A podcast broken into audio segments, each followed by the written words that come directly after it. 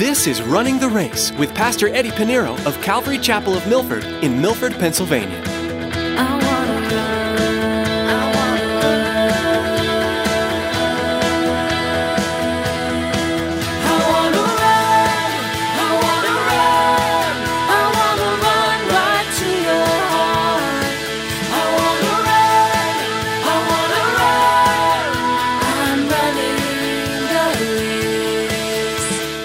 Surrender your life completely to the Lord, you're trusting in the Lord, you're not following your own flesh, you're following the Holy Spirit, this is exactly what you want to say. Lord willing. We need to trust our lives in the Lord and let the Holy Spirit lead us and direct us into the direction where He wants to take us. Many of us put too much hope and we find out that once we get there, there is nothing we made a wrong turn. And we could see here that the, the Lord was leading Paul and he was guiding his step. The Holy Spirit was directing the work of the ministry. If we come to know the Lord, he is faithful to give us guidance. Pastor Eddie shows us in Acts where we're told that we'll be given a helper. Not only are we told that we'll have help, but we'll see it in Paul's ministry as well. He was given guidance by the Holy Spirit, and we can expect the same help if we're serving God. The key is that we're not just doing things for ourselves and by ourselves, but following the Lord and His perfect will for us. Well, let's join Pastor Eddie for today's edition of Running the Race.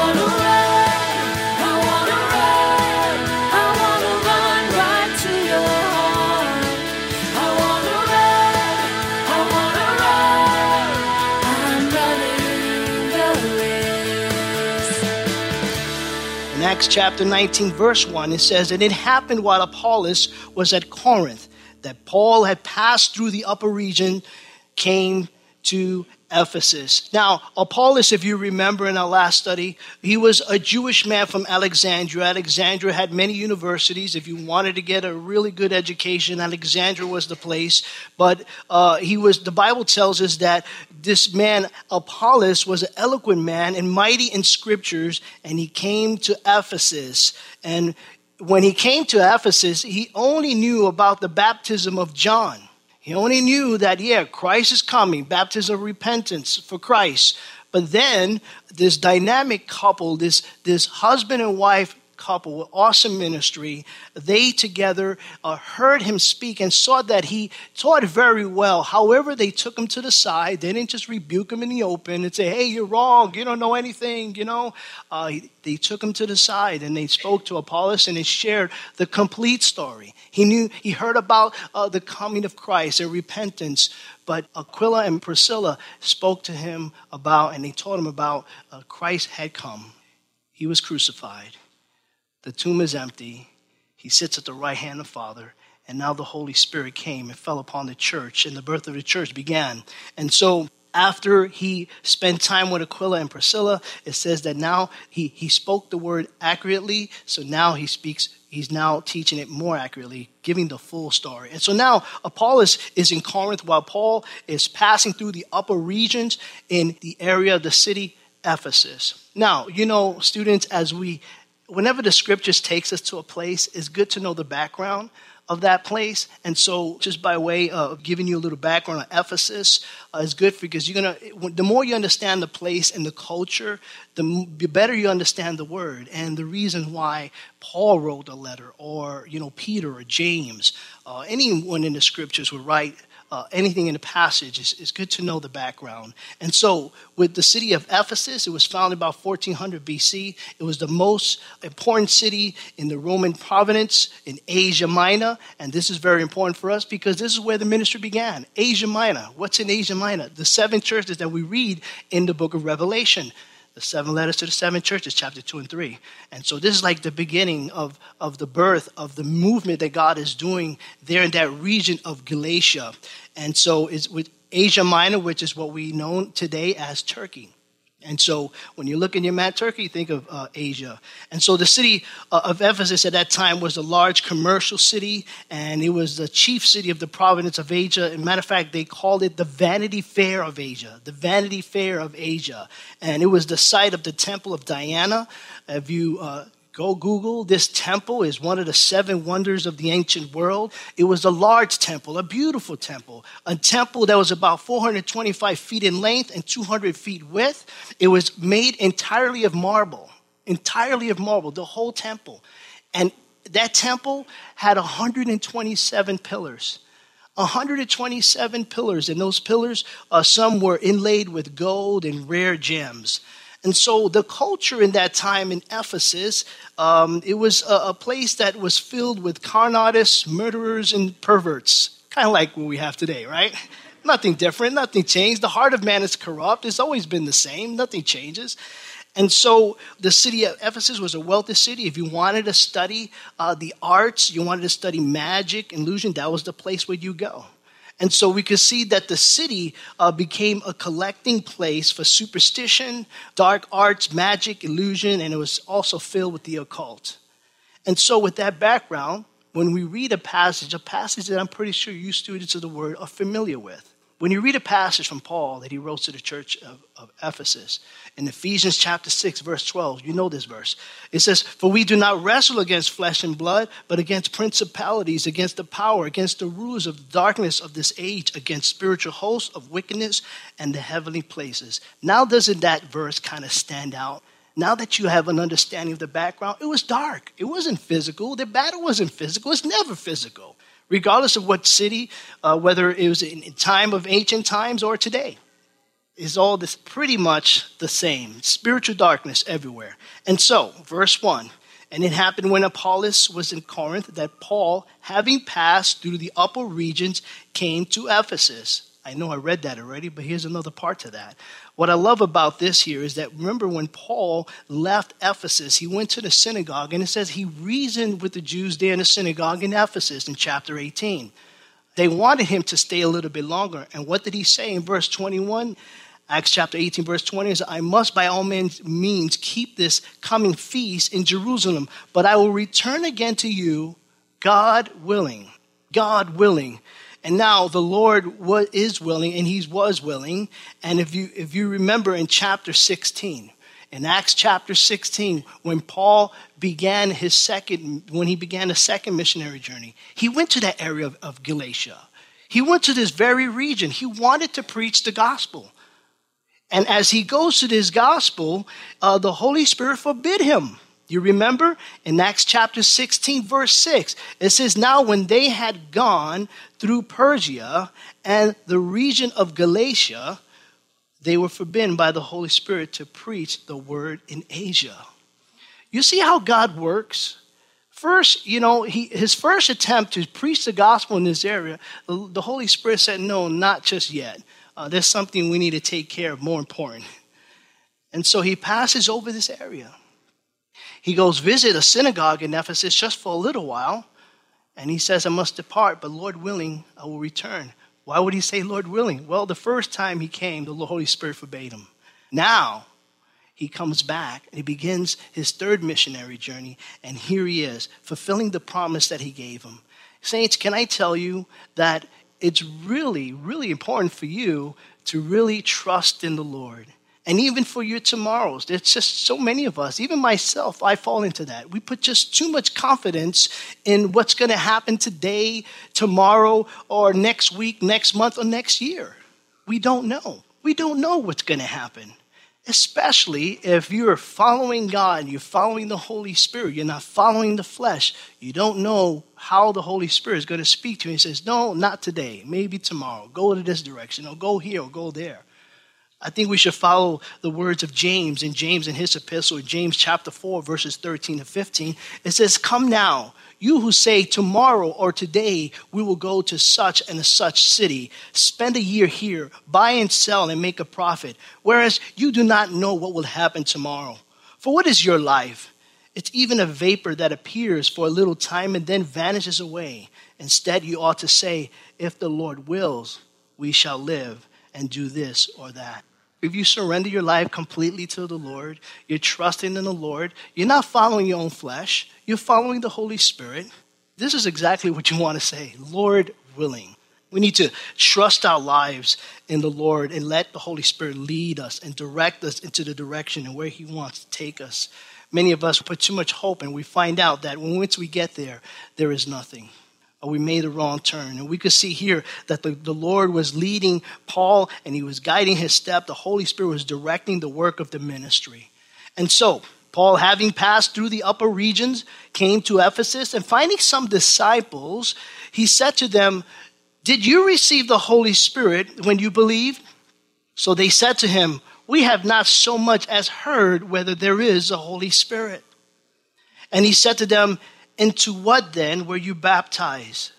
So they said, Into John's baptism. Then Paul said, John indeed baptized with a baptism of repentance, saying to the people that they should believe on him who would come after him, that is, on Christ Jesus. Now, Paul, when he gets there, beginning his third missionary journey, gets there as he promised, he comes across a group of men who are disciples. Now, disciple, the word disciple is a Christian term, it is one who follows Christ. Now, it is unknown as to who disciples they were of.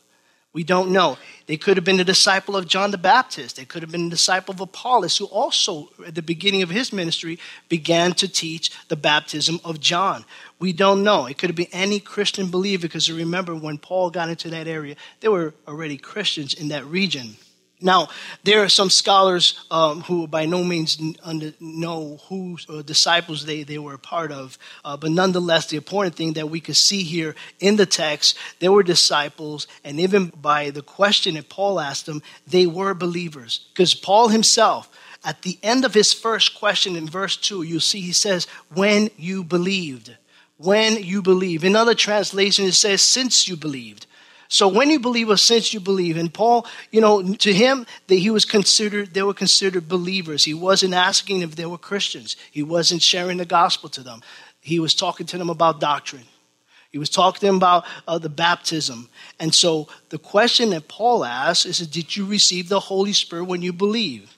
And so what would prompt a question like this? For Paul. What did Paul see in these men that he would ask this question Did you receive the Holy Spirit when you believed?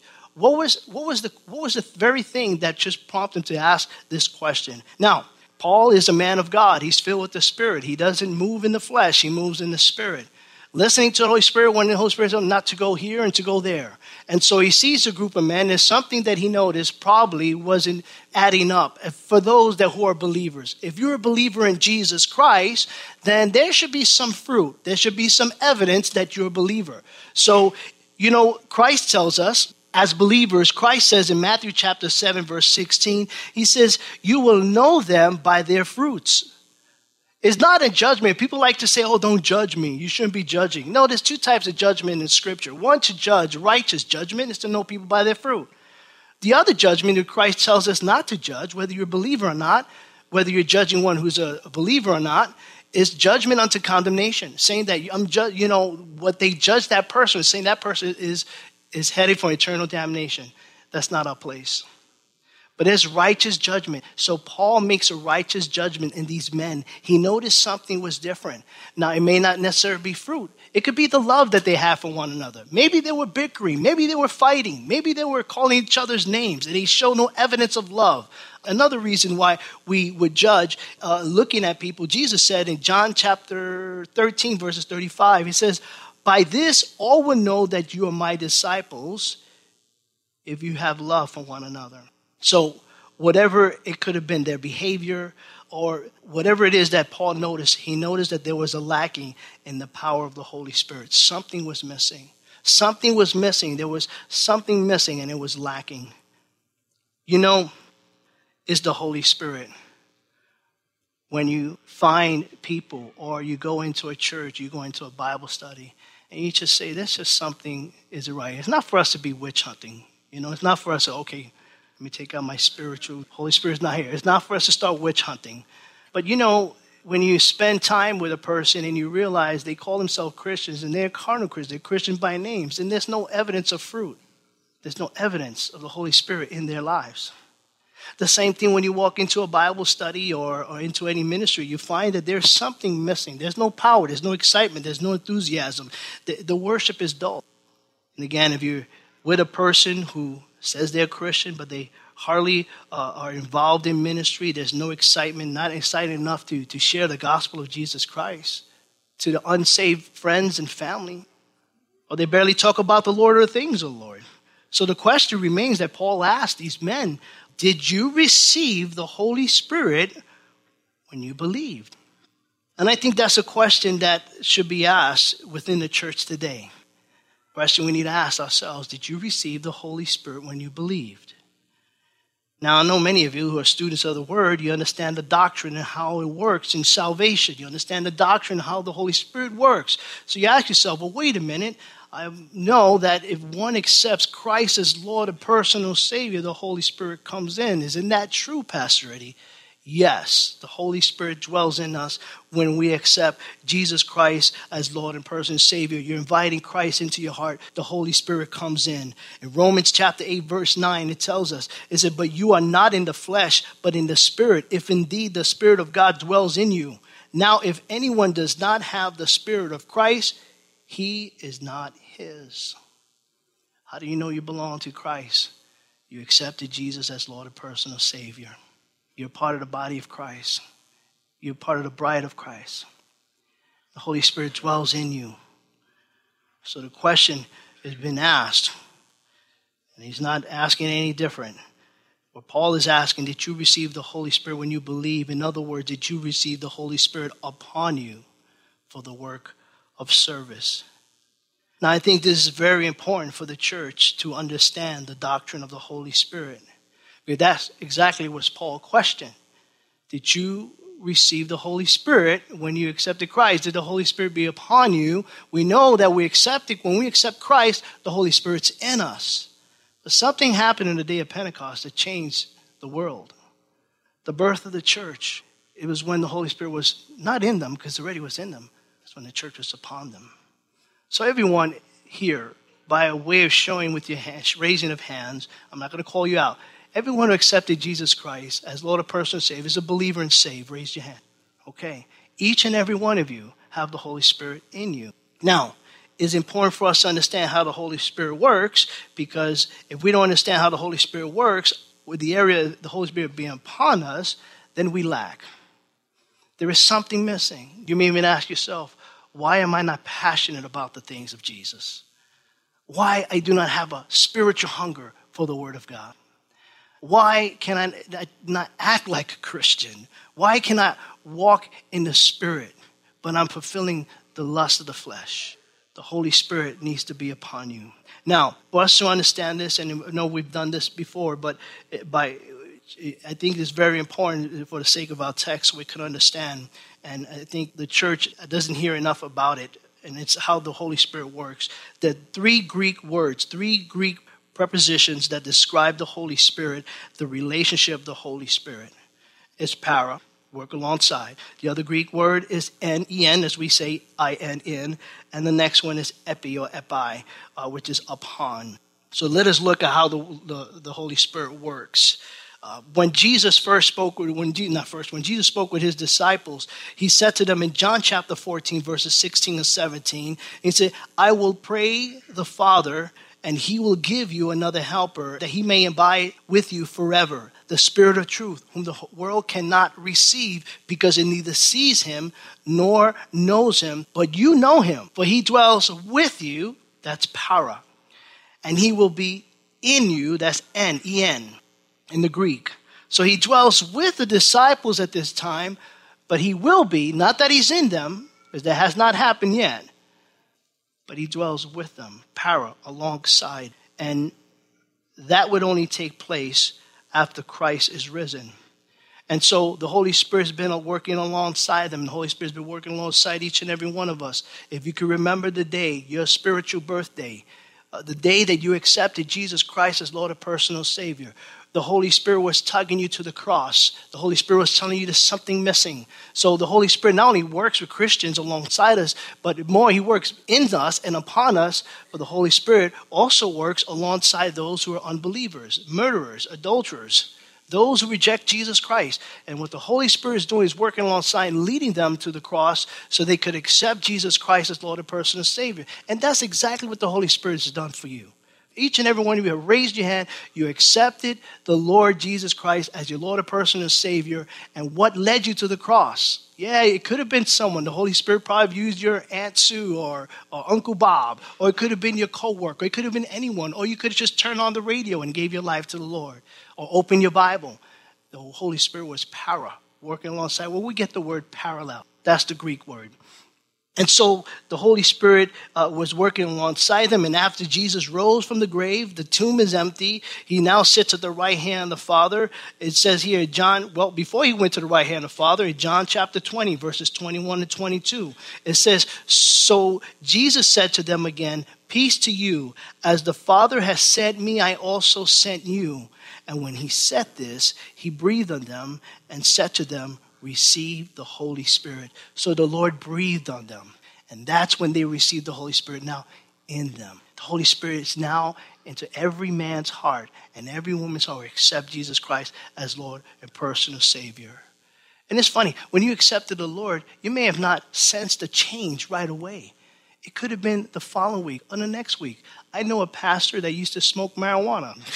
But anyway, you know, there's a lot of Calvary Chapels like that. But anyway, you know, they were all ex-druggies, okay, whatever. But it's amazing the transformation of their lives. But he was shares his testimony how he used to smoke marijuana. He gave his life to the Lord. He smoked the next day, and then it was the following week. He was just, I don't want to do this anymore. The Lord was working in his life. No longer. He's now high on drugs. He's high for Jesus. He's filled with the Holy Spirit. And these are the things that are stripped away little by little. So you're not going to, you know, get goosebumps or, you know, necessarily. You're not going to do anything weird. You're just going to, all of a sudden, it just takes a time and it starts working in your life. The Holy Spirit's still working in your life. The Holy Spirit's still working in my life. After he, he, had, he had worked in my life, so okay, Eddie, you got that down pat. It took, it took us five years to get through your thick skull. Okay, here's the next thing. You know, it continues on. And God is the Holy Spirit forever working us. But the Holy Spirit was breathing on them. And the Holy Spirit can only be in man after Jesus is glorified. This is something that John wrote in his gospel, quoting Jesus in John chapter 7, verse 37 and 39. Jesus said, If anyone thirsts, let him come to me and drink. He who believes in me, as the scripture has said, out of his heart will flow rivers of living water. And John explains this as by this he spoke concerning the Spirit, whom those believing in him will, would receive. For the Holy Spirit was not yet given because Jesus was not yet glorified. The Holy Spirit was working with them, para, but he could not be in the Greek word en until Jesus was glorified. And so that takes place once, you know, we accept the Lord. And now here's the third, and this is where I think many Christians are lacking this is why I feel that I, without a doubt, a lot of churches are lacking, a lot of ministries. But it all starts with the individual, it all starts with the Christian.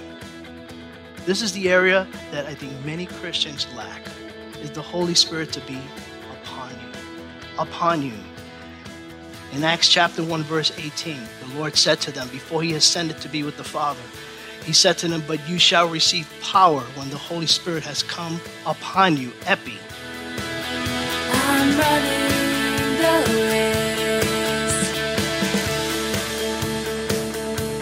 Thanks for joining us for today's edition of Running the Race. Eddie will continue teaching through the book of Acts next time. Now, we want to encourage you to become a Facebook friend with us. Log on to runningtheraceradio.com. You can also subscribe to the Running the Race podcast at runningtheraceradio.com or search for Running the Race in the iTunes Store. If you're like most people, you probably use a smartphone. Once you subscribe to the Running the Race podcast, you'll always have solid Bible teaching available to you, anywhere, anytime. So log on to runningtheraceradio.com and subscribe to the Running the Race podcast. Again, to become our Facebook friend and access the archive of messages, log on to runningtheraceradio.com. Now, here's Tracy with information about how you can help partner with us. We all know it's vitally important to support the local church, the place we call home. But it's also very important to support missionaries. Have you ever considered that running the race is missionary work? It is. Please prayerfully consider financially supporting Running the Race. Go to runningtheraceradio.com and click on the Give option in the main menu. Thanks, Tracy. Well, that's all the time we have for today. We invite you to join us again for the next study as Eddie shares insights with us from the book of Acts. That's next time on Running the Race.